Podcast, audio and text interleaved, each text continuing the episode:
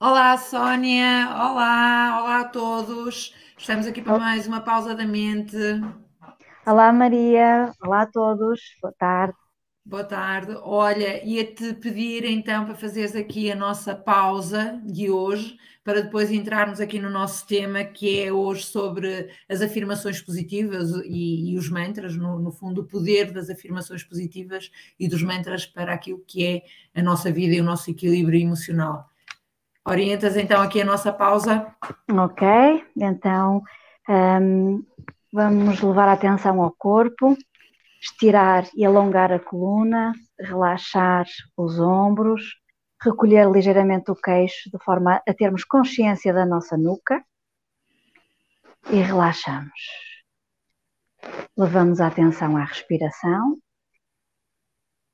e vamos observar o ar que entra pelas narinas e ao expirar observamos o ar que sai pelas narinas. Se estivermos um pouco agitados, podemos entreabrir os lábios e expirar e soltar o ar também pela boca. Eu vou tocar a taça e vamos fazer uma respiração lenta e profunda. Tentamos inspirar contando até 4 ou 5, o que for confortável, e ao expirar fazemos a mesma contagem.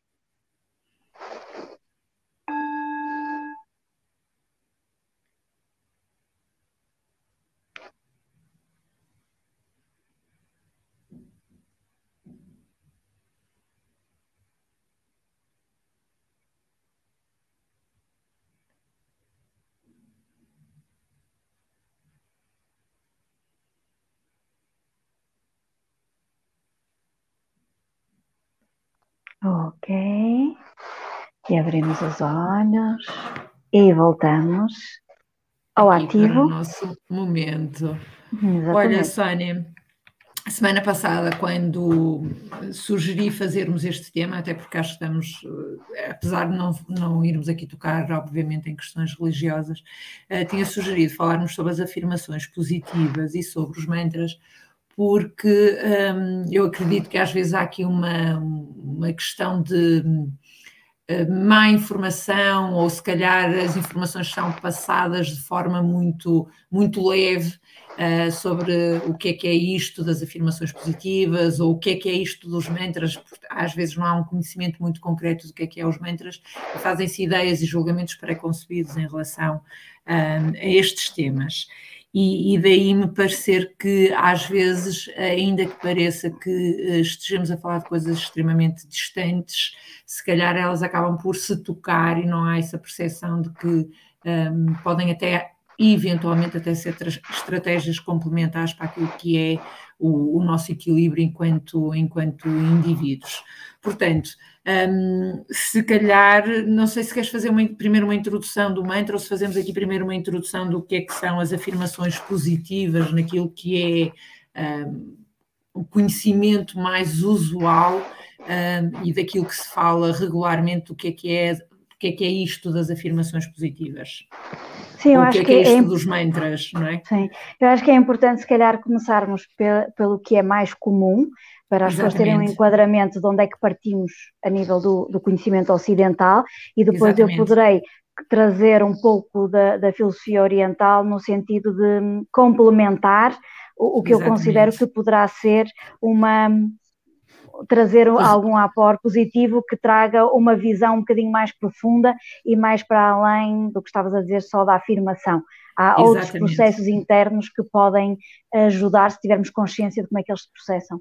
Exatamente, pronto. Isto só para fazermos aqui um momento de introdução do que é uma coisa e outra, e depois fazermos aqui uma espécie de um debate mais profundo do que é isto, ou de como é que estas estratégias podem complementar também outras. Dizer que esta questão das afirmações positivas, os coaches e os mentores a nível ocidental defendem muito esta prática, que tem a ver precisamente com o facto de nós, ao fazermos afirmações afirmações positivas, isto pode ser feito a qualquer hora do dia, integrado com outras, com outros momentos de outras estratégias comportamentais ou de trabalho de autoconsciência. O objetivo, no fundo, é trazer ou fortalecer estas afirmações naquilo que é o nosso subconsciente, ou seja, ajudar a trabalhar algumas características ou algumas, digamos, limitações ou crenças limitantes que nós consigamos reconhecer que temos. Às vezes as pessoas acreditam que não são suficientes para desenvolver um determinado trabalho, ou que não têm a capacidade de, por exemplo, serem bons oradores em público, ou inspiradores, ou que não têm a capacidade de serem produtivas, ou seja o que for. No fundo, as afirmações servirão para, naquilo que a pessoa acredita poder ser uma limitação e que poderá eventualmente superá-la, através das afirmações positivas, obviamente afirmando na primeira pessoa e no presente, como se já estivesse a vivenciar essa realidade, essa afirmação, e no fundo transmitindo para o subconsciente essa mensagem. E a verdade é que acredita-se também que este princípio, feito todos os dias de forma consistente, vai fazer com que esta informação efetivamente fique de tal forma gravada no subconsciente que a pessoa começa a acreditar efetivamente que tem essa capacidade e começa a comportar-se com essa capacidade já incorporada no seu comportamento. Obviamente que as afirmações só por si não fazem com que as pessoas se transformem o comportamento ou se equilibrem emocionalmente. É preciso depois também, obviamente, aqui a componente do entrar em ação. Ou seja, vamos fazer aqui, ou dar aqui um exemplo. Se a pessoa acredita, por exemplo, que não tem a capacidade de ser um bom orador ou de falar em público, ou tem medo de falar em público, uma afirmação positiva que poderá fazer é: eu sou um bom orador. E, logicamente, depois trabalhar essa competência com o fazer, por exemplo, um curso de como desenvolver estratégias para falar em público sem medos e sem receios, e que não se note que tem esse receio.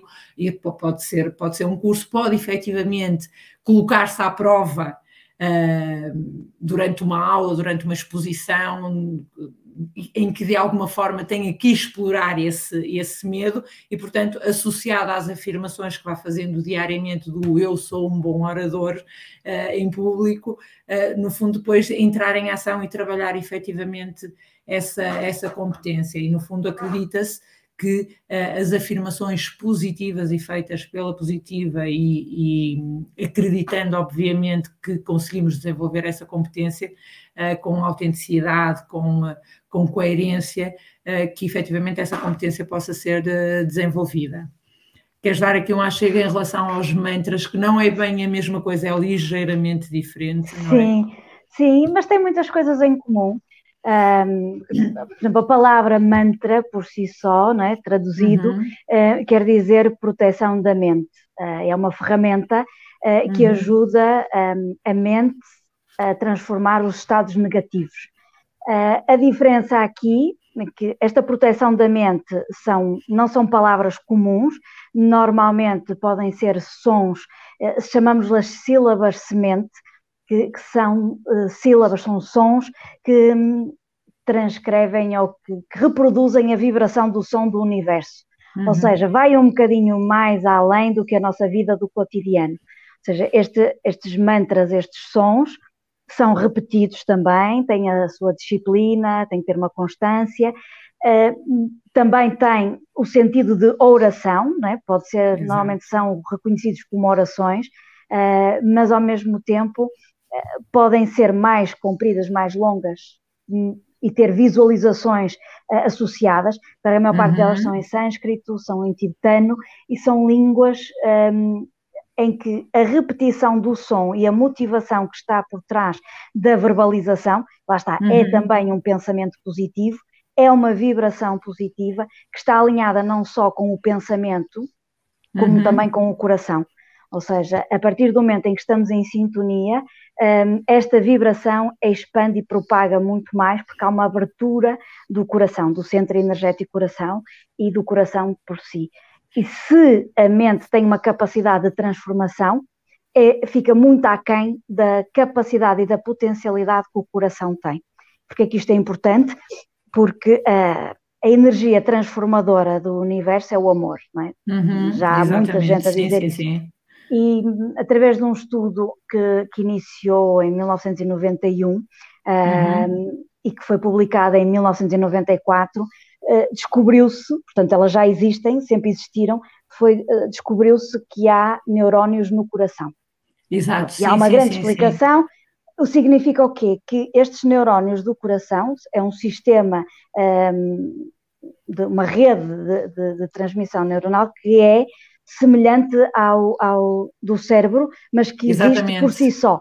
Então, são independentes, eu já ouvi falar sobre isso, sim, elas são independentes, elas comunicam entre si, mas a nível de energia, de vibração, não é? Exatamente, por isso, se conseguirmos harmonizar, e a nível de filosofias orientais ancestrais, isto é um dado adquirido, sempre foi assim, portanto, a ciência agora está a reconhecer, e estamos a falar de 1991, quando foi a primeira vez, foi mencionado e descobriu-se essa existência, há scans, há toda uma... os estudos estão disponíveis, portanto, nós temos cerca de 40 mil neurónios no coração, e não entrando muito em pormenores, que têm a capacidade de irradiar um campo energético 100 vezes superior ao cérebro.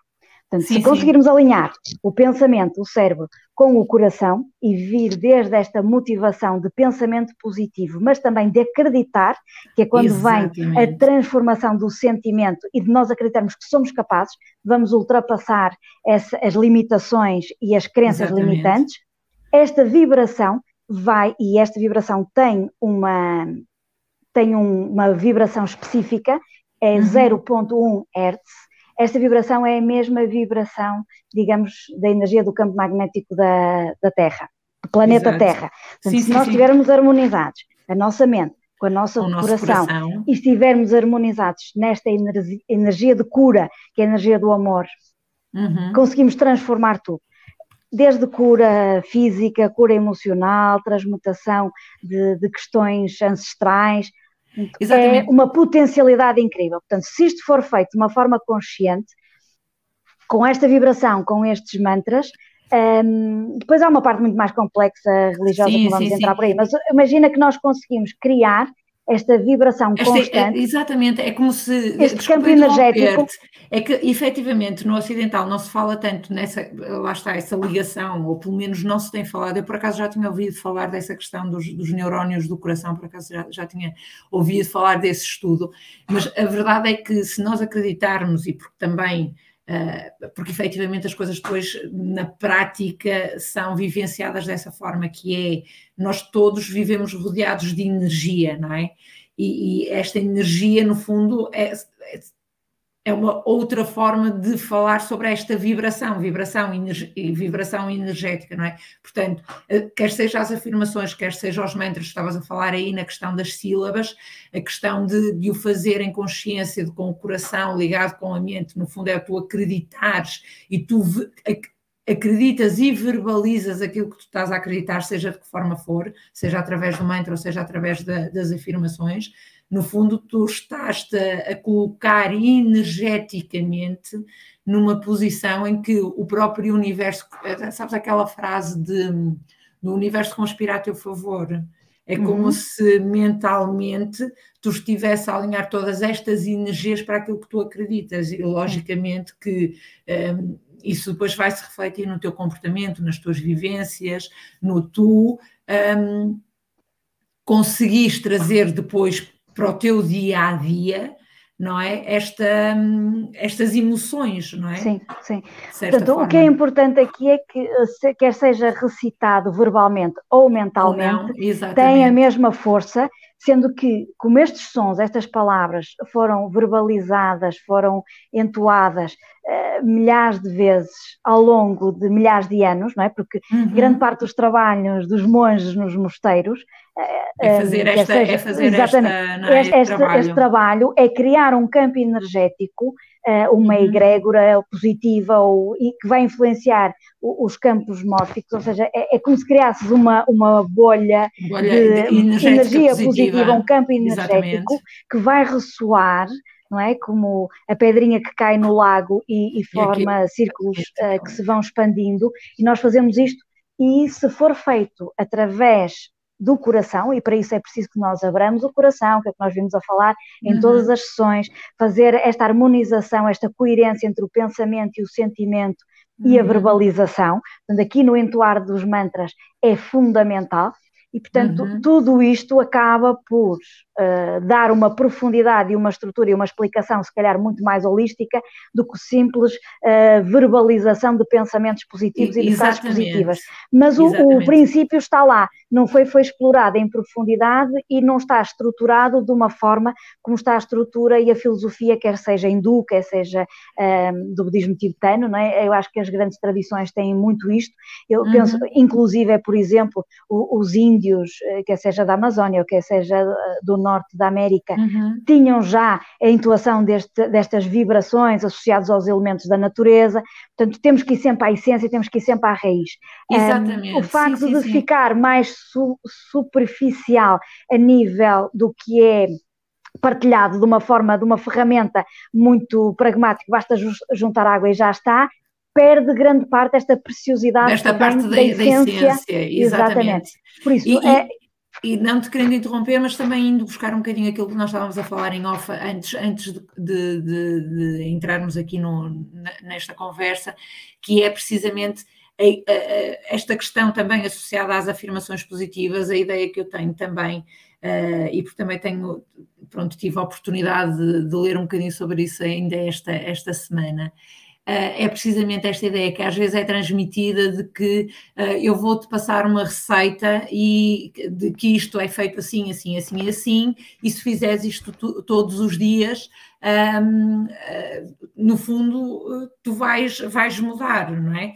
E a verdade é que, lá está, indo àquilo que tu estavas a dizer, sem ser feito com princípios, sem ser feito com o olhar para dentro, com a autenticidade, quer dizer assim, a mim não me basta dizer que quero ser boa pessoa, não é? E de hoje, e durante um mês ou durante um ano, entoar frases positivas que digam eu sou boa pessoa, eu sou boa pessoa, eu sou boa pessoa, que isso não vai fazer de mim depois na prática o ser efetivamente boa pessoa. Depois é preciso haver todo aqui um conjunto de ações que efetivamente confirmem e validem. Aliás, se calhar pegar aqui até nesta questão de outra forma, que é, eu tenho de querer no coração de ser boa pessoa para poder ir buscar as práticas reais que vão fazer com que isso seja uma validação das afirmações que eu, entretanto, vou fazendo, não é? Sim, não adianta papaguear sem ter a experiência e a consciência e a decisão de que se quer realmente mudar. É uma coisa curiosa, por exemplo, no início, quando chegavam cá os monges, não é? Os mestres, e eles vinham e havia as pessoas até de mais idade, porque nós estamos inseridos numa cultura de tradição católica, e eles tinham muita curiosidade em conhecer-nos, que era uma coisa que eu achava curiosa, porque eles queriam saber por curiosidade mesmo e respeito por conhecer o outro, não era só porque sim, não era para fazer conversa. E eles achavam curioso e perguntavam imensas vezes, às pessoas de mais idade que iam fazer um género de uma, não lhe queria chamar consulta, mas de uma sessão de pedir conselho ou uma orientação espiritual, digamos assim. E as pessoas de mais idade, até com muita humildade, iam e afirmavam, assumiam logo, não é? E eu, como estava a fazer as traduções do inglês para o português, porque a maior parte das pessoas de idade não falam inglês, não é? Sim. e até o inglês dos monges e dos tibetanos é um inglês difícil de entender, porque não é muito desenvolvido, porque é muitas vezes aprendido de ouvido, só os que estão realmente a residir na Europa ou nos Estados Unidos é que depois aprendem realmente de forma formal a língua, e portanto para comunicar era, nesse acompanhamento eu percebi, e as pessoas diziam, eu sou católico mas não sou praticante, e explicar isto a um budista, a um monge, dizer assim, o que é um católico não praticante, porque eles não têm este conceito. Para ser budista, ou se és ou não praticante. Não se diz, eu sou budista, não, és um praticante budista, porque se não praticares, não és, ponto. Então, é um explicar o conceito da grávida, ou está grávida ou não está, não é? Ou não está, não é exatamente. Grávida, não é? Não e outro conceito importante é, não adianta, neste caso, que eles diziam muitas vezes, ir à missa, e sair da prática religiosa e chegar cá fora e dar o chute no cão, porque o cão estava a fazer chip à roda do carro. Ou chegar cá fora e ficar no pátio a conversar e a dizer mal uns dos outros, e viste a roupa que aquela trazia, olha que gorda que ela está e não sei o quê. Pronto, basicamente é sair ao pátio depois da cerimónia religiosa de purificação. Toda a gente foi muito pia dentro da igreja, do templo, mas depois dentro do seu próprio templo, que é o coração, não mudou de atitude. Exatamente. Portanto, transpondo isto para a prática budista, não adianta sentar o rabo na almofada, fazer visualizações e visualizar tudo puro e campos de mérito e flores e pétalas e coisas, incensos e tudo puro, levantar o rabo da prática, que é da almofada, não é? Nós chamamos da almofada, e chegar lá fora e não ter uma atitude simpática, compassiva, tolerante, compaixão, exatamente. Não é? Crítica, julgamento. Quer dizer, porque é que o trabalho da prática é, eu treino na almofada, mas depois quando levanto o rabo da almofada da meditação, eu tenho que, quando entro na vida real, eu tenho que pôr em prática aquilo que estive a treinar. Exatamente. Quando é que nós sabemos que estamos prontos? É quando deixa de ser necessária a prática, porque aquilo que nós estivemos a treinar já está integrado, interiorizado em mim, que passa a ser natural. Passa a ser inconsciente. Exatamente, porque já foi de tal maneira gravado, exatamente, a repetição está de tal maneira gravado no meu subconsciente que eu passo a comportar-me naturalmente dessa forma. Portanto, a prática só é necessária enquanto eu não desenvolvo competências para estar de uma forma natural num padrão positivo que eu desejei transformar. E se calhar deixar aqui também, se calhar uma nota só, porque assim, isto nós estamos a falar de uma forma que parece que é uma coisa que conseguimos implementar de alguma forma a partir do momento que dizemos assim, não, eu quero este caminho, e então, tipo, de hoje para amanhã, de hoje para daqui a um mês ou para daqui a um ano, nós conseguimos fazê-lo. E às vezes não é assim tão linear. Porquê? Porque nós crescemos, e estamos aqui as duas com realidades bastante diferentes, nós conhecemos há muito tempo e conhecemos o nosso percurso e podemos, se calhar, de alguma forma falar disto com algum conhecimento de causa, no sentido de dizer que não há caminhos iguais e não há percursos iguais. Há tomadas de consciência e há algumas que podem ser mais fáceis de chegar a um patamar, a um nível, se é que nós podemos dizer que existem patamares ou níveis nesta questão do autodesenvolvimento mais facilmente do que outros, porque aqui o que é importante é, se calhar, numa primeira fase, uma tomada de consciência e permitirmos-nos que este trabalho seja realmente feito. E não quer dizer que... se calhar esta questão das afirmações positivas, para quem usar as estratégias das afirmações positivas, ou para quem é católico ir à missa e rezar o terço e fazer as orações, ou para quem é budista a questão dos mantras e a questão das meditações, que não seja na mesma um processo que para algumas pessoas pode ser um processo de um ano, como para outras pode ser de 2 ou 3, no fundo é o ter a consciência quando se está a ter o comportamento, que não está alinhado com aquilo que nós queremos, ou seja, eu conscientemente decidi ao dia de hoje que vou querer fazer um percurso de autoconhecimento, autoevolução, porque este que eu tenho neste momento não me agrada e, portanto, vou incorporar aqui, seja as afirmações positivas, seja o rezar todos os dias, seja o meditar todos os dias, e isto ser efetivamente um compromisso que eu assumo de mim para comigo, que não quer dizer que vá transformar o meu comportamento já. Eu tenho é que ter consciência quando estou a ter um comportamento que não está de acordo com aquilo que eu, entretanto, defini como estratégia, de eventualmente não vou conseguir corrigi-lo na hora, mas vou ter consciência que já não estou bem com aquele comportamento.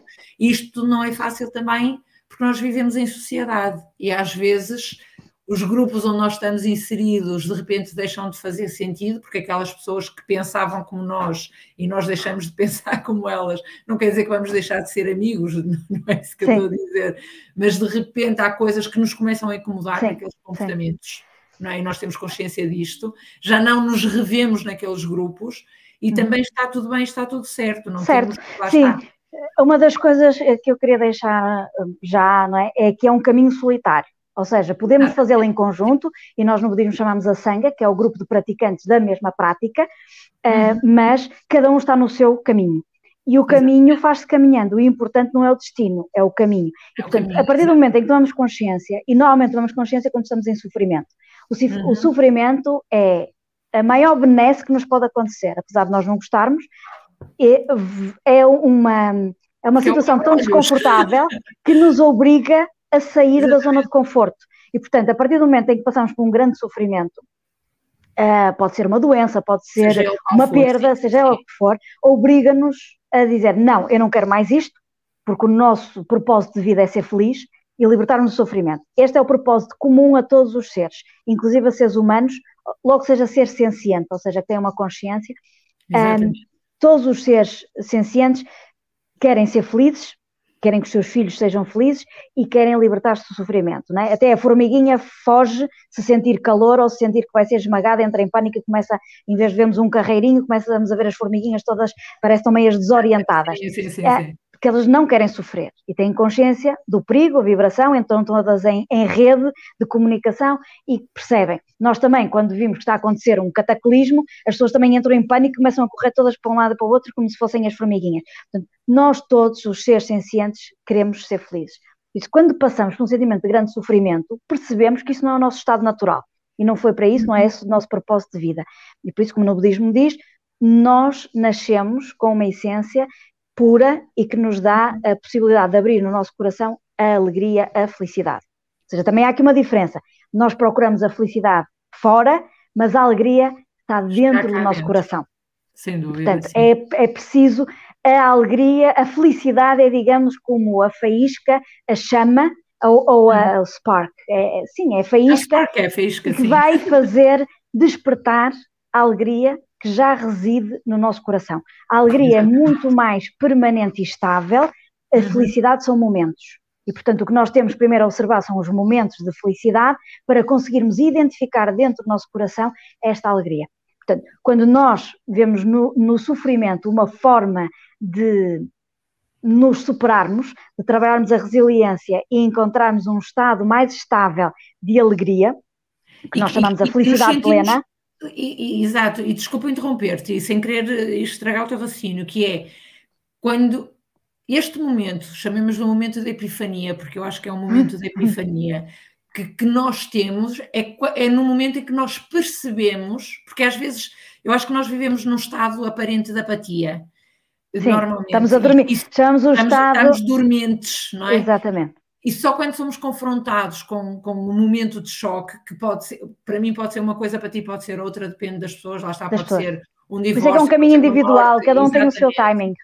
E quando dá-se o despertar, não é? Este momento de sofrimento. Por isso é que Buda, traduzido, é o desperto, porque despertou do sono e despertou através de ter descoberto o sofrimento, não é? Descobriu o sofrimento da morte, o sofrimento da doença, do envelhecimento, que vai ser comum a todos os seres, quer sejam ricos, quer sejam pobres, toda a gente vai passar, independente da raça, toda a gente vai passar pelo mesmo. E, portanto, ao descobrir o sofrimento, e que o sofrimento faz parte da vida, é um momento de despertar. E se a pessoa tem duas hipóteses, tem duas saídas, ou fica a esgravatar no sofrimento e não sai dali, fica em autocomiseração e pode fazer 20 anos de terapia, pode andar sempre ali à volta. Fica sempre ali, sim. E sempre ali, quer tome químicos, quer não tome. É um loop, entra na roda do hamster e fica sempre ali. Do rato, sim. Nada. Ou então decide e toma a decisão, não, isto eu tenho ferramentas e tenho que trabalhar porque eu sou responsável pela minha felicidade, pela minha saúde, eu posso precisar de ajuda, de orientação, mas é um processo individual. Toda a gente é responsável por sair da roda do hamster.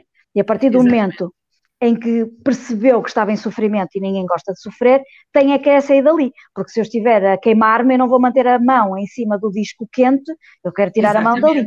Portanto, nós temos de tomar consciência que somos capazes, da mesma maneira que somos capazes de cair em depressão, somos capazes de sair dela. Agora, é duro, é preciso disciplina, é preciso perseverança, é preciso coragem, é preciso diligência, é preciso constância, porque nós estamos a trabalhar com uma coisa que nós não temos, não podemos agarrar. Não é? Sim, porque estamos a falar na mente, estamos a falar na consciência, não é? A consciência, não estou a falar no cérebro, não é? Nós conseguimos ver os processos, mas há uma parte muito mais vasta do que o que passa nos processos no cérebro, que nós não conseguimos identificar. Basicamente, como é que isto pode ajudar, e voltando às frases positivas e voltando aos mantras, é uma vibração positiva, ajuda não só como construir o positivo, como nos protege, por isso que mantra quer dizer proteção da mente, que nos permite que quando nós estamos, por exemplo, estressados, quando eu estou com pensamentos negativos, quando eu estou angustiados, e depois, por exemplo, no budismo tem uma imensidão de mantras consoante as divindades, porque cada uma representa umas características de emoções positivas e de características positivas, e portanto basicamente são simbolismos, e quando eu quero trabalhar a nível da compaixão, eu tenho um mantra específico que dissolve uma quantidade de emoções negativas. Por isso, quando se estuda a filosofia budista, e só num patamar de filosofia e de psicologia, nós estamos a falar na prática religiosa, estamos a falar na parte filosófica, que é onde toda a gente começa, inclusive os cientistas que hoje em dia estudam e que fazem uns encontros bianuais, 2 em 2 anos, com sua santidade Dalai Lama, que se chama Life and Mind Institute, em que os cientistas trazem os seus estudos e depois fazem uns diálogos com os monges sénior e com sua santidade para perceber onde é que o budismo, a filosofia budista e a ciência se encontram e onde divergem, onde é que podem se complementar. E nestes estudos tem havido muita coisa em comum que os cientistas estão a descobrir agora, não é? Que estamos a falar agora de física quântica, o budismo fala em vacuidade há milhares de anos. Exatamente. E com certeza outras tradições ancestrais também falam e devem dar outra, eu não conheço. Portanto, eu quando falo, só falo no budismo, que é o que eu conheço minimamente mas há de haver outras nos últimos anos, nos últimos 20 anos. Portanto, há com certeza outras, não estou a pôr de parte outras e a focar, só falo no livro que é o que eu conheço melhor. Agora, quando nós fazemos esta proteção mental, esta vibração positiva, vamos gradualmente mudar a nossa vibração. Se essa vibração de cura estiver alinhada com a vibração de cura do universo, imaginem só como é que isto pode propagar a harmonia nas nossas famílias, nos nossos locais de trabalho, porque nós estamos a vibrar de uma vibração de amor. Esta harmonização, feita em longa escala, e se nós formos muitos, e por isso é que os monges trabalham muito isto e outras tradições à distância, e vão fazendo estas orações, e há encontros de várias culturas, e que fazem este trabalho de cura do planeta, de cura da humanidade, para haver esta transmutação de energia negativa. Claro que nós temos sempre as duas forças e temos sempre toda a gente a puxar para o lado negativo, temos que as trabalhar. Portanto, basicamente, este não é um processo para estar feito, basta juntar água, portanto, para a mente ocidental e para a sociedade em que nós estamos habituados, que é tudo fast food, fast doing, quick fix, esqueçam, não é por aí. E voltando àquilo que estavas a dizer, só para dizer, quando um sobe, todos sobem, e quando um desce, todos descem. Se nós estamos a trabalhar conscientemente para o positivo, vamos encontrar muitos obstáculos, mas vamos cada vez ficando mais fortes, e conforme nós vamos mudando os padrões, como tu estavas a dizer, e só para dar mais chega àquilo que estavas a dizer, que é muito importante, nós com certeza vamos deixar de vibrar na vibração dos grupos onde estávamos habituados a movimentar-nos. Exatamente. Como tu disseste, não é para cortarmos com as pessoas, vamos começar a ser mais esquisitos? Não, vamos conseguir, se calhar vamos estar nos grupos mais calados, vão começar a achar que nós somos estranhos, se calhar sim, mas também vão perceber que nós mudamos. E tem duas hipóteses, ou, e isso é a lei base, se nós estamos com determinadas pessoas, em qualquer relação, as pessoas estão na nossa vida enquanto estamos num crescimento comum. Cada um está a aprender com o outro e a crescer em conjunto, estamos todos a subir. Se por outro lado, há um que começa a subir e continua a subir, e o outro por oposição e decisão própria, quer ficar pelo caminho e quer continuar a resvalar para atitudes negativas, para destruição, falta de ética, mentira, toda essa vibração de campos energéticos negativos, há uma cisão. E um sobe e o outro desce e cada um vai ao seu caminho e há relações que se dissolvem, há amizades que se respeitando na mesma, continuando a gostar da pessoa na mesma, não faz parte do nosso caminho. Vamos começar a caminhar sozinho ou vamos acabar por caminhar lado a lado com outras pessoas que vamos conhecendo no caminho que estão no mesmo percurso que nós. Estão na mesma vibração, exatamente. Exatamente. Isto também só para, antes de terminarmos, dizer também que esta questão das afirmações positivas ou dos mantras ou das orações, seja o que for, isto é apenas e só, e dizendo isto desta forma até parece que é pouco, porque não é, é uma estratégia. Portanto, tem que ser coordenada, tem que se entrar em ação, tem que ser coordenada com outras estratégias, no fundo, para nos podermos movimentar na direção daquilo que é a nossa vontade, o nosso querer, o nosso propósito, porque as afirmações só por si, ou os mantras só por si, ou as orações só por si não vão resolver nada. É como ir ao ginásio e achar que fazemos 2, 3 horas de exercício e depois chegamos a casa e podemos jantar aquilo que nos apetecer porque fomos ao ginásio 2 horas. Portanto, tem que haver um equilíbrio para que as coisas efetivamente sim. Mais do que a quantidade, aqui, e reforço um pouco o que estavas a dizer, é a regularidade e a consistência. Portanto, é o que eu digo, os 3 Cs, constância, coerência e consistência, porque tem que haver um processo gradual. E no budismo diz-se que mais vale um mantra 100% focado e consciente do que 108, que é o mala, aquele rosário de orações, a pensar na morte da bezerra e distraído. Portanto, normalmente... Só a pensar as bolinhas, não é? Exatamente. Simplesmente eu estou a olhar, até estou distraída com o que está a passar lá fora ou o que está a acontecer ao lado e estou a repetir, porque estão num processo mecânico, portanto não adianta papaguear. E por isso é que há várias ferramentas, por isso é que o budismo tem as ferramentas todas muito bem estruturadas, que é, nós sentamos, temos uma posição específica, temos um mantra específico, temos uma visualização específica, com cores específicas, com mantras, com sílabas específicas. É uma parafernália de informação que tu não te consegues distrair, porque assim, não tens tempo, porque tens tanta coisa para cuidar no momento da meditação e da visualização e da oração, que se te distraes... é porque realmente não estás motivado naquilo que estás a fazer, porque toda a estrutura do processo está organizada de forma a que não tenhas escapatória, que a tua mente esteja de tal maneira focada, quer na palavra. Naquilo. A respiração também é super importante, a forma como trabalhamos a respiração é super importante, porque também trabalha muito com a vibração e com a transmutação das emoções, a forma como expiramos, a forma como inspiramos e tudo isso. Há imensas formas de respirar consoante aquilo que se pretende, e portanto isto há... Bem, Buda diz que no budismo há 84.000 técnicas ou formas de meditar, ou processos de transformação da mente, porque há 84.000 formas de mentes diferentes, ou seja, Buda ensinou essas ferramentas todas, porque cada um tem que escolher aquela que mais se adequa a si. Exatamente. Portanto, não é um chapacinho.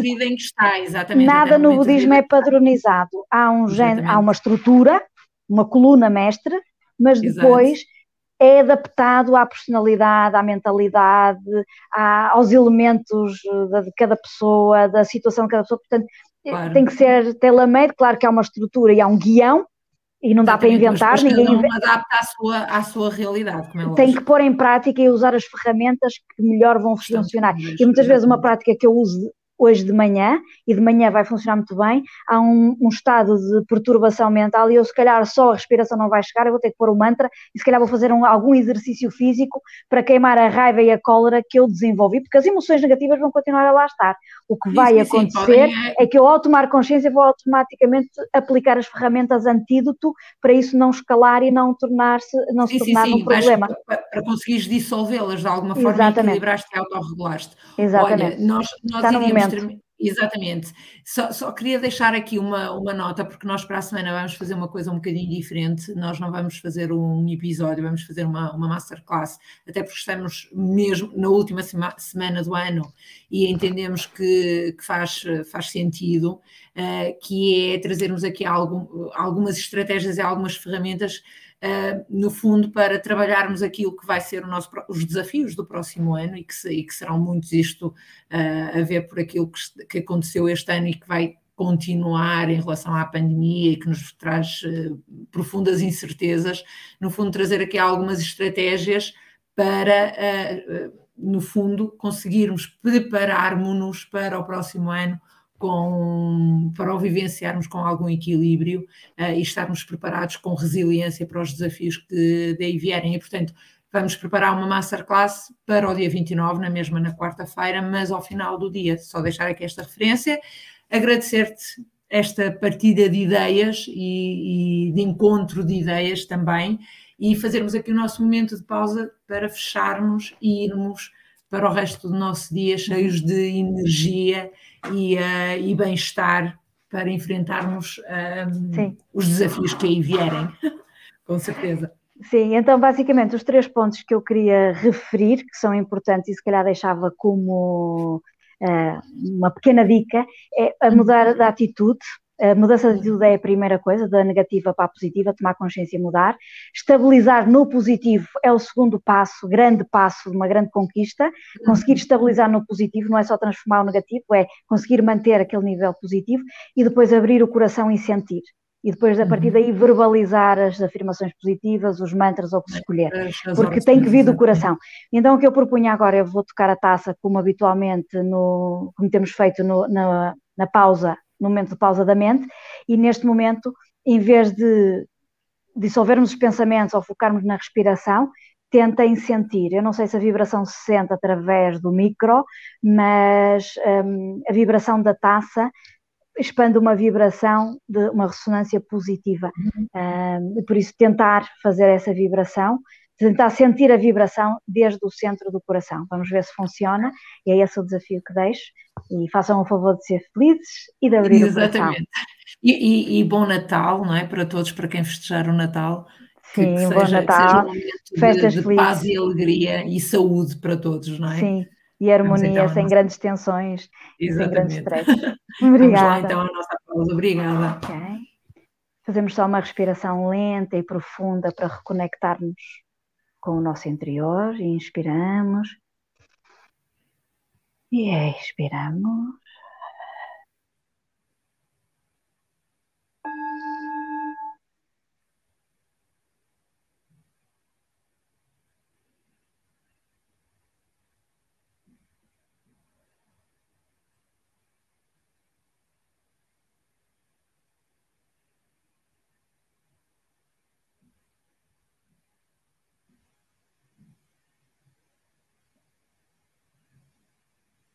Ok, fazemos uma respiração, espreguiçamos. Normalmente isto faz-se por mais tempo, não é só um minuto. Não sei se foi possível ouvir e sentir a vibração, mas... Ligeiramente, acho que ao vivo é sempre um bocadinho mais prolongado, não é? Exatamente. Sónia, muito obrigada. Até para a semana. Beijinhos.